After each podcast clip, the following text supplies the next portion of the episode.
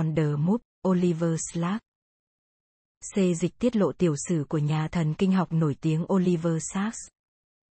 Một cách tỉ mỉ, Sacks thuật lại niềm đam mê không điểm dừng đối với cuộc sống và sự nghiệp, điều đã thúc đẩy ông tìm kiếm tình thương và lòng nhân đạo trong thế giới khoa học.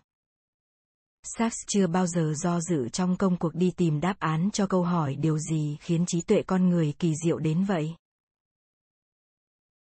Cuốn sách thực sự rất đáng đọc với những ai hứng thú nghiên cứu về thần kinh học hoặc muốn tìm hiểu về những nhân vật truyền cảm hứng trong lịch sử nhân loại, dù là trong lĩnh vực khoa học hay nghệ thuật. Tác giả là nhà thần kinh học và cũng là nhà văn Oliver Sacks từng được gọi là thi sĩ về y học bởi tạp chí New York Times. Ông cũng từng là sĩ quan chỉ huy của Anh quốc năm 2008. Một vài tác phẩm nổi bật khác của ông là Musicophilia, tác phẩm viết về âm nhạc và trí não con người và Awakening. Tạm dịch. Thức tỉnh. Hãy phiêu cùng với một bộ óc khoa học không biết ngừng nghỉ. Oliver Sacks yêu những chiếc mô tô. Khi ông chỉ mới 10 tuổi, Sacks chỉ ngồi bên cửa sổ và ngắm nhìn những chiếc mô tô lướt qua. Đối với ông, xe mô tô là biểu hiện của tự do. Vào năm 18 tuổi, ông có được chiếc xe đầu tiên, đó là một chiếc BSA ban tầm cũ. Và 30 năm sau, ông tận hưởng tự do khi du ngoạn trên những con đường lớn ở Anh và Bắc Mỹ. Nhưng tình yêu với việc lái mô tô này không phải là điều khiến Oliver Sacks trở thành một người có ảnh hưởng lớn. Sachs là một trong những nhà văn viết về khoa học và bác sĩ tiên phong trong thế kỷ 20, một người đàn ông với khả năng kỳ lạ khi có thể chứng kiến và thuật lại những khía cạnh đáng kinh ngạc của con người trong rất nhiều bệnh nhân mà ông chữa trị. Ông chuyên về chữa trị những người có vấn đề về thần kinh, từ chứng mất ngủ tới tự kỷ hay chứng đau nửa đầu.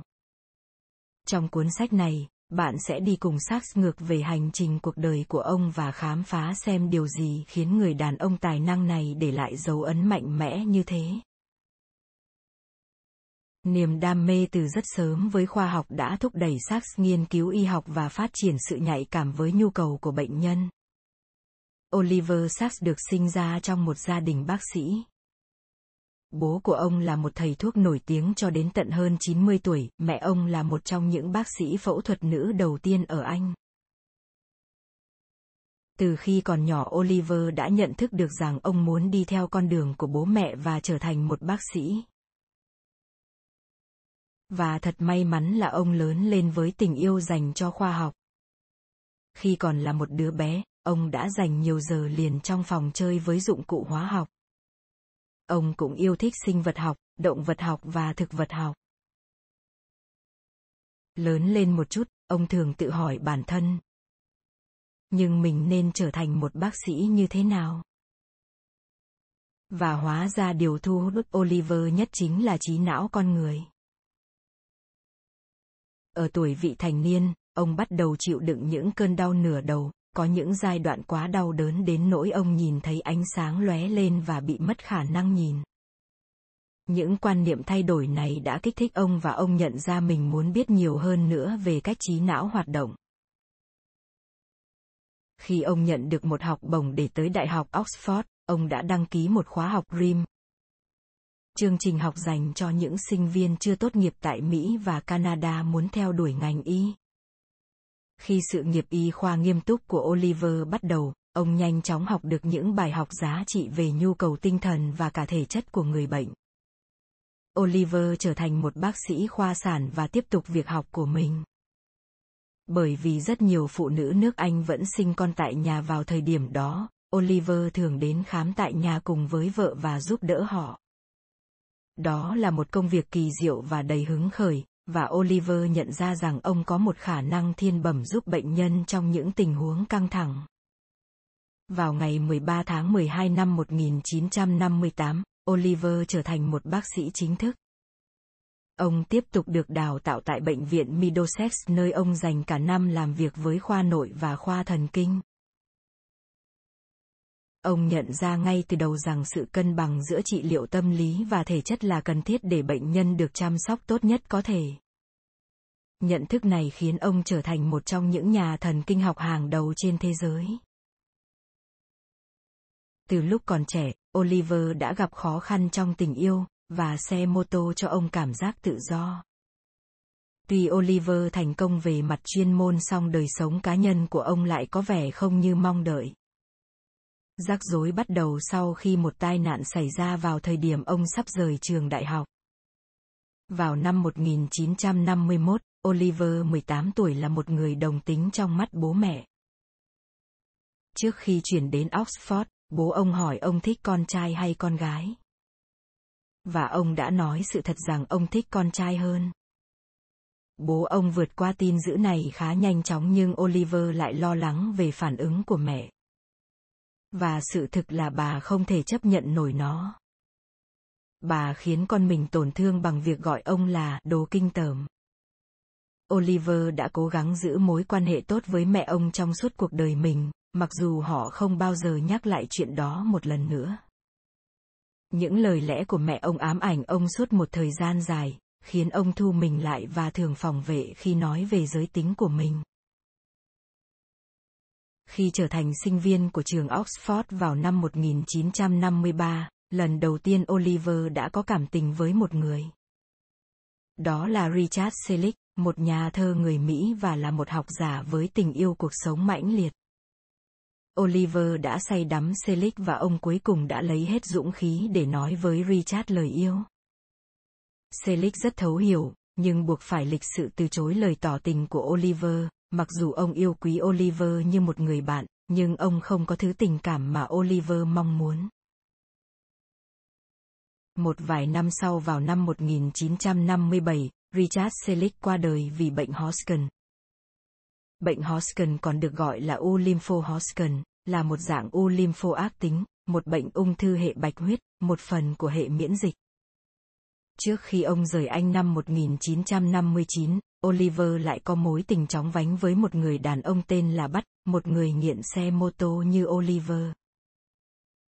Hai người rất gắn bó với nhau và dành những cuối tuần vòng quanh miền quê nước Anh. Tuy nhiên, thời điểm Oliver phải đi thực hiện nghĩa vụ quân đội ở Canada cũng đến, hai người buộc phải chia tay nhau trong đau khổ. Ở Mỹ, Sachs bắt đầu sự nghiệp y khoa đồng thời nuôi dưỡng tâm hồn của mình với những chuyến đi. Năm 1959, ở Anh nghĩa vụ quân sự vẫn là bắt buộc. Vậy nên Oliver quyết định đầu quân vào khối thịnh vượng chung của Canada và lực lượng không quân Hoàng gia Canada. Đối với những người trong lĩnh vực y khoa, Bắc Mỹ là nơi mang đến những cơ hội nghề nghiệp mà nước Anh đông đúc và đầy cạnh tranh không thể có được. Dù vậy, Oliver khát khao tự bước ra ngoài và khám phá thế giới. Nhưng trong sự ngỡ ngàng của Oliver, ngay khi ông đến, lực lượng không quân Canada đã buộc ông rời đi ngay lập tức. Sau khi được đánh giá, Oliver được yêu cầu dành ra 3 tháng và xem xét lại động lực để tham gia quân đội. Ông đồng ý và không bao giờ ngoảnh lại. Oliver đã ở Bắc Mỹ với một cơ hội làm điều mà ông luôn hằng mong ước. Đi du lịch. Ông đi dọc đất nước Canada, đặc biệt thích thú với những hòn đá ở đất nước này. Khi ông tới Colombia và biển Thái Bình Dương, ông di chuyển theo hướng nam tới California, và cuối cùng dừng chân ở San Francisco. Oliver biết là ông cần quay trở lại với công việc, vì thế ông bắt đầu thực tập ở bệnh viện Mount Zion ở San Francisco. Ông cũng mua một chiếc mô tô mới để có thể đi và khám phá những vùng đất quanh đó như công viên quốc gia Yosemite hay những khu rừng gỗ đỏ uy nghi. Năm 1962, Oliver đã lấy được visa và vượt qua những kỳ thi về y khoa để trở thành một bác sĩ chính thức ở Mỹ. Ông ăn mừng điều này bằng những chuyến đi. Oliver trở lại với chiếc mô tô của mình và bắt đầu một hành trình đầy tham vọng dài 800 dặm trong vòng 50 ngày. Ông lái xe từ San Francisco qua Mỹ tới Boston và lại trở về nhà. Ông viết liên tục trên đường đi và gửi những bức thư hài hước chi tiết cho bạn bè và gia đình, miêu tả những điều muôn màu vạn trạng ông gặp trong chuyến đi. Oliver cũng gửi những bức thư cho Tom Gunn, một nhà thơ mà ông đã kết bạn ở San Francisco, người có những tác phẩm mang cùng cảm xúc xê dịch với ông. Khi ông trở về California vào tháng 8 năm 1962, Oliver bắt đầu ổn định cuộc sống tại trường Đại học California ở Los Angeles. UCLA. Những năm 60, Sachs thành công với cả cuộc cách mạng về thuốc ở California và sự nghiệp về thần kinh học. Oliver tận hưởng cuộc đời ở Bắc Mỹ vào những năm 1960. Trong suốt thời gian này, ông sống với trạng thái ông gọi là dual persona. Tạm dịch. Đa nhân cách. Ông làm việc tại khoa thần kinh của trường Đại học California vào các ngày trong tuần và dành cuối tuần trên chiếc xe mô tô của mình khám phá miền Tây Bắc nước Mỹ. Ông được giới thiệu về thuốc bằng việc trở thành khách hàng thường xuyên của Marshall Big, một trung tâm cử tạ của Santa Monica Pier. Có lẽ để từ bỏ sự nhút nhát của mình, Oliver đã luyện tập nâng tạ điên cuồng, thậm chí còn đạt kỷ lục ở California khi squat kết hợp nâng tạ 600 pound. Oliver đã có niềm đam mê thiên bẩm với ảnh hưởng của thuốc tới thần kinh. Bạn bè của ông ở Marshall Big khuyến khích ông thử Aten, một loại thuốc dùng để chữa bệnh rối loạn thoái hóa. Vì bạn bè giới thiệu, Oliver đã dùng 20 vị Aten và trải qua chứng ảo giác. Ông sớm bắt đầu thử nghiệm với LSD và marijuana. Một dạng ma túy, và sau đó là thời kỳ kéo dài 4 năm thí nghiệm thuốc chứa chất kích thích. Oliver ngày càng thu mình lại. Việc dùng thuốc của ông ngày càng tăng lên sau khi một người bạn mới từ chối những nỗ lực bắt đầu một quan hệ mới của ông. Tuy nhiên ông vẫn xuất hiện đúng giờ mỗi ngày để làm việc một cách đáng kinh ngạc. Oliver nghĩ rằng chính sức mạnh của tuổi trẻ đã giữ cho ông tiếp tục.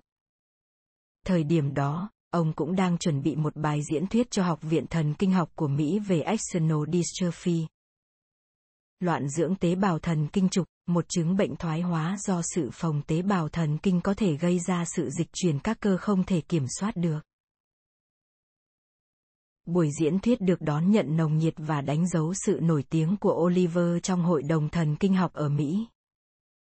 Ngay lập tức ông nhận được hàng ngàn cơ hội về nghề nghiệp và quyết định lựa chọn Đại học E. Einstein ở thành phố New York.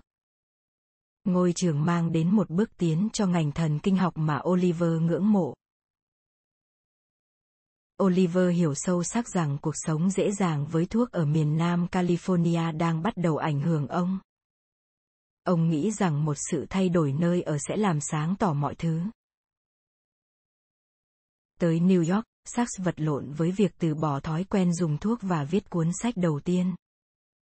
Vào tháng 11 năm 1965, Sachs di chuyển từ những con đường ở California tới những con đường bận rộn ở thành phố New York. Tại trường đại học E. Einstein, ông chấp nhận một học bổng để nghiên cứu thần kinh học, lĩnh vực liên quan đến hóa học và bệnh về trí não.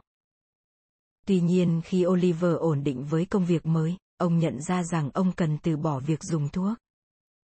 Vào thời điểm đó, Oliver vẫn dùng rất nhiều chất kích thích. Ông ghi chép lại cách mà thuốc bắt đầu thay đổi nhận thức của ông bằng việc kích thích các cảm giác và tăng trí nhớ của ông. Nhưng những loại thuốc đó cũng khiến sức khỏe ông giảm sút nhiều phần. Ông tụt 80 pound trong vòng 3 tháng, nghỉ làm nhiều ngày và thường xuyên ốm. Thêm vào đó, Oliver nhận ra ông phù hợp với công việc ở phòng bệnh hơn là những công việc tỉ mỉ ở phòng thí nghiệm. Khi ở phòng thí nghiệm, Oliver đánh mất cả sổ ghi chép và tất cả những mẫu thử mà ông đang dùng, phá hoại mất mấy tháng trời nghiên cứu. Các đồng nghiệp của ông khuyên ông nên từ bỏ phòng thí nghiệm và cống hiến tài năng của mình cho phòng khám và gặp gỡ bệnh nhân. Oliver rất vui vẻ đồng ý. Thực sự thì ông biết ông buộc phải tìm thấy sự thỏa mãn trong công việc nếu không ông sẽ tiếp tục nhờ đến thuốc. Năm 1966, ông bắt đầu gặp bệnh nhân ở một phòng khám đau đầu ở Bronx, cùng lúc đó ông cuối cùng cũng từ bỏ được thói quen dùng thuốc của mình. Phòng khám phù hợp một cách hoàn hảo. Vì đã chịu đựng những cơn đau nửa đầu từ thời thiếu niên, Oliver ngay lập tức bắt đầu nghiên cứu cuộc đời những bệnh nhân chịu đựng những triệu chứng đau nửa đầu. Ông tin rằng chứng đau nửa đầu không chỉ là cơn đau đầu thông thường, còn có thể liên hệ với những căn bệnh khác về thể chất hoặc thậm chí là trạng thái tâm lý mà bệnh nhân đang trải qua. Tuy nhiên, ý kiến này lại đối lập với những bác sĩ khác ở phòng khám. Giữa năm 1967, Oliver tin rằng ông có đủ nghiên cứu và tài liệu để viết một cuốn sách từ những ý tưởng của mình về chứng đau nửa đầu, và ông đưa bản thảo cho giám đốc phòng khám. Giám đốc nói với ông rằng cuốn sách là đồ rác rưởi và ông sẽ bị đuổi nếu cho xuất bản nó. Việc viết lách khi thuận lợi sẽ mang đến cho tôi niềm vui, sự thỏa mãn, không giống như bất kỳ điều gì khác. Nó mang tôi đến một thế giới khác. Sachs có được dự án nghiên cứu lớn đầu tiên với bệnh nhân buồn ngủ ở bệnh viện Beth Abraham. Mặc dù ông lo lắng bị mất việc và thậm chí bị liệt vào danh sách đen trong cộng đồng y khoa thành phố New York, Oliver đã quyết định tiến hành ý tưởng về cuốn sách của ông. Tháng 9 năm 1967, ông thành lập một nhà xuất bản cho cuốn sách đầu tiên của mình Migraine. Tạm dịch. Chứng đau nửa đầu. Cùng thời điểm đó, Oliver cũng thành lập một nhóm bệnh nhân, những người đã thay đổi cuộc đời ông mãi mãi. Ông rất háo hức tiếp tục những nghiên cứu về bệnh nhân trong phòng khám và ông tạo ra một chủ đề đáng kinh ngạc để nghiên cứu ở bệnh viện Beth Abraham. Những năm 1960, bệnh viện tiếp nhận 80 bệnh nhân mắc bệnh encephalitis lethargica. Bệnh viêm não rối loạn hôn mê, hay chứng buồn ngủ. Đây là một loại bệnh thoái hóa đã giết chết rất nhiều người những năm 20 và 30. Đáng chú ý là tất cả những bệnh nhân sống sót được vẫn ở trong tình trạng rối loạn tâm lý trong khoảng 30 đến 40 năm. Đến năm 1960, căn bệnh này gần như đã trở thành một chú thích bị quên lãng trong lịch sử y học. Đến năm 1969, Oliver đã quyết định sử dụng phương pháp điều trị thử nghiệm trên những bệnh nhân này. Ông sử dụng một liều lượng cao loại thuốc có tên là L-Dopa để đưa bệnh nhân ra khỏi trạng thái rối loạn tâm lý. Vào thời điểm đó L-Dopa được tìm ra để điều trị cho những bệnh nhân mắc bệnh thoái hóa hệ thần kinh bằng việc kích thích sản xuất dopamine, một chất dẫn truyền thần kinh. Oliver hy vọng rằng điều tương tự sẽ xảy ra với những bệnh nhân buồn ngủ của mình. Kết quả rất đáng kinh ngạc. Sau đợt chữa trị, các bệnh nhân đều tỉnh giấc mà không nhận thức được mấy thập kỷ đã trôi qua. Một vài người trải qua hiệu ứng yo-yo, phản ứng của họ với thuốc thay đổi thất thường.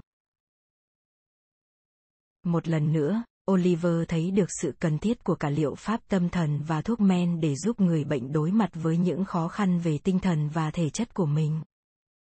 Ông viết rất sâu về những phát hiện của mình, sử dụng cả hình ảnh và bản ghi âm để ghi lại rất nhiều hành vi và phản ứng của bệnh nhân. Năm 1972, Oliver xuất bản một cuốn sách khác tên là Awakening. Tỉnh giấc, kể về câu chuyện của những bệnh nhân đặc biệt này. Cuốn sách càng nâng cao vị thế của ông trong cộng đồng y học vì nó được tán dương và nhận được rất nhiều giải thưởng, bao gồm giải Hawthornden của anh cho văn học tưởng tượng. Một vụ tai nạn làm hỏng một chân đã thay đổi cuộc đời Sachs và khiến ông bắt đầu một cuốn sách khác. Năm 1974, Oliver lên đường tới Norway để viết một cuốn sách khác. Trong chuyến đi của mình, ông quyết định đi leo một ngọn núi gần đó. Khi ông bắt đầu, ông nhận ra biển cảnh báo cẩn thận với những con bò tót. Ông cười phá lên, nghĩ rằng đó là sự hài hước của người xứ Norway. Cho đến lúc đấy, ông chưa nghe thấy chuyện bò tót sống trên núi bao giờ.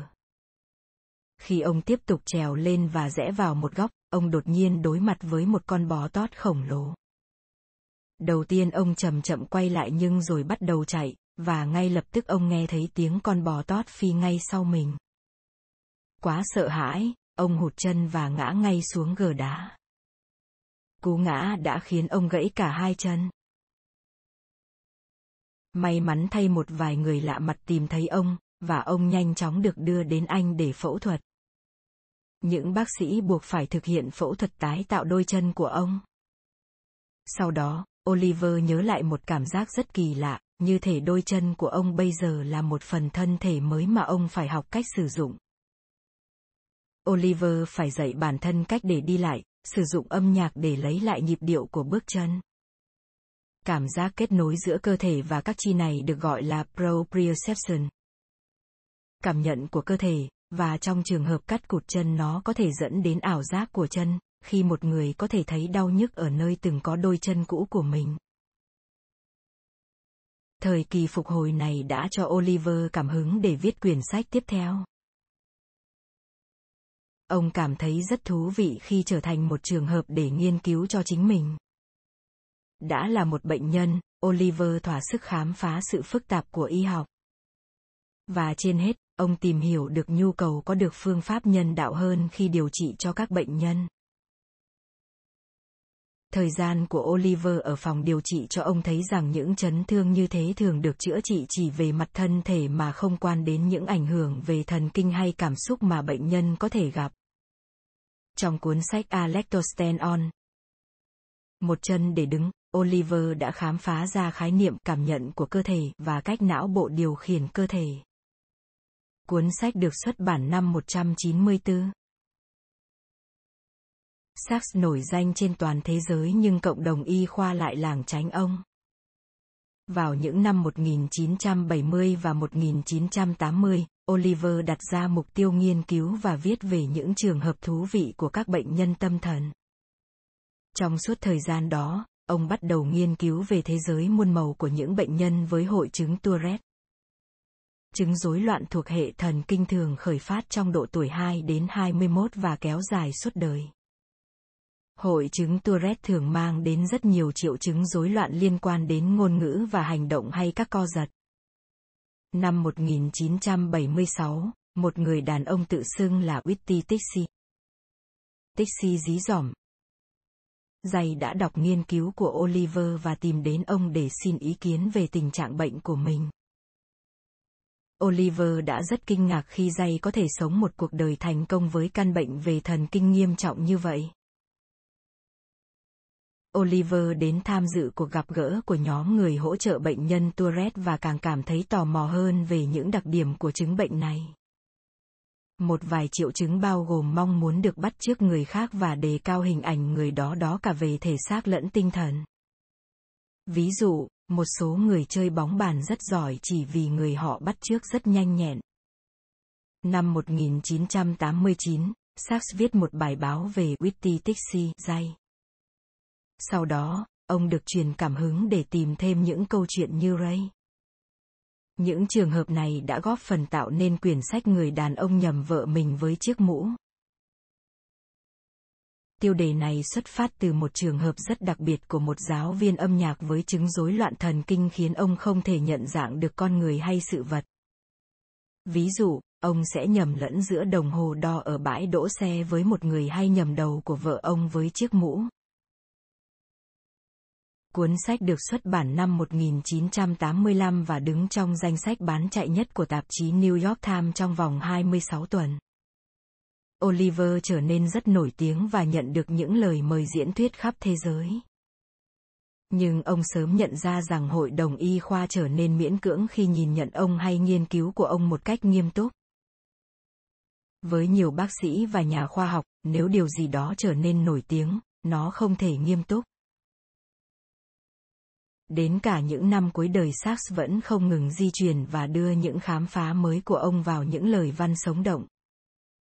Sự thành công của cuốn sách Người đàn ông nhầm vợ mình với chiếc mũ và việc chuyển thể tác phẩm thức tỉnh thành một bộ phim Hollywood mang đến một quãng thời gian kỳ quặc đối với Oliver.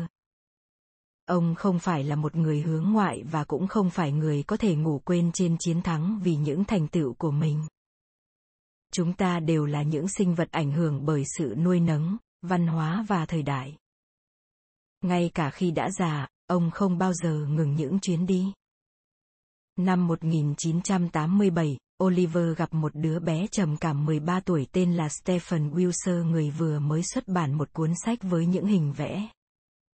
Một cách đáng kinh ngạc, chúng là những hình vẽ kỹ thuật rất chi tiết.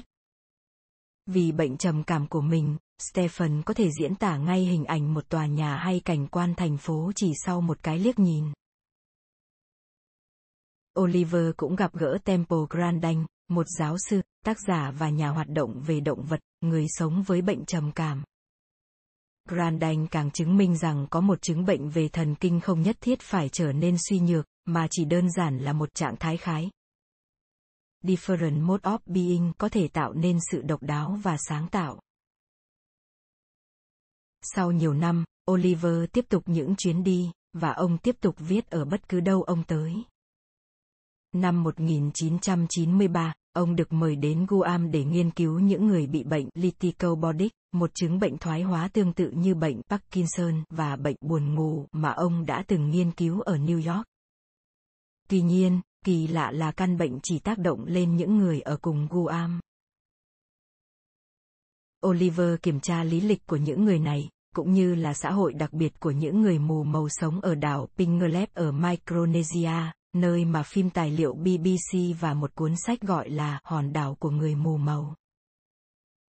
Năm 2000, Oliver tìm thấy nguồn cảm hứng mới với một nhóm người yêu thích việc du lịch cùng nhau ngắm những cây dương xỉ và thế giới tự nhiên. Nhóm này đi tới Oaxaca, Mexico và Oliver tham gia cùng với họ, ông cũng liên tục viết và xuất bản một cuốn sách Oaxaca Journal. Oliver đã xem Charles Darwin, Alexander von Humboldt và Henry Walter Bate như thần tượng và rất vui vẻ khi theo bước họ kết hợp khoa học và tự nhiên với việc viết lách. Những vấn đề về thị giác lại truyền cảm hứng cho Sachs chấp bút một cuốn sách khác và cuối cùng là tự truyện của ông. Điều duy nhất có thể khiến Oliver chậm lại là một căn bệnh. Năm 1990, thị giác của ông bắt đầu giảm sút và cuối cùng ông mất hẳn khả năng nhìn bằng mắt phải. Một lần nữa, Oliver sử dụng những kinh nghiệm của mình và của người khác để học thêm về não bộ. Một ví dụ điển hình là trường hợp của một người đàn ông tên là Virgil. Bị mù từ nhỏ, Virgil đã quyết định thực hiện phẫu thuật để chữa lành thị giác khi ông 50 tuổi. Trải nghiệm trước đây của Virgil về phẫu thuật được miêu tả là một đống hỗn độn ánh sáng và bóng tối và sự di chuyển, bởi vì não bộ của ông cố gắng học cách xử lý những hình ảnh. Oliver cũng nghiên cứu những bệnh nhân miêu tả tầm nhìn của họ như bị đóng băng vài giây trước khi trở về bình thường. Một việc như thế này xảy ra khi có ai đó đổ trà vào một chiếc cốc và đột nhiên một khoảnh khắc đứng yên, như thể hình ảnh bất động của một cốc với trà đang được đổ vào giữa không trung. Khi thị giác của ông giảm sút, Oliver cũng trải qua những triệu chứng rối loạn tầm nhìn. Ông biết rằng những gì chúng ta nhìn thấy chỉ là hình ảnh dựng lên bởi não bộ, là những thông tin được lắp ghép lại để tạo nên một hình ảnh trong tiềm thức.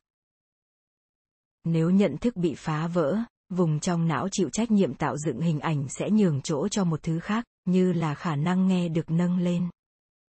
Ý tưởng đó nằm trong cuốn sách của Oliver năm 2010, Con mắt của tâm trí. The My Eye.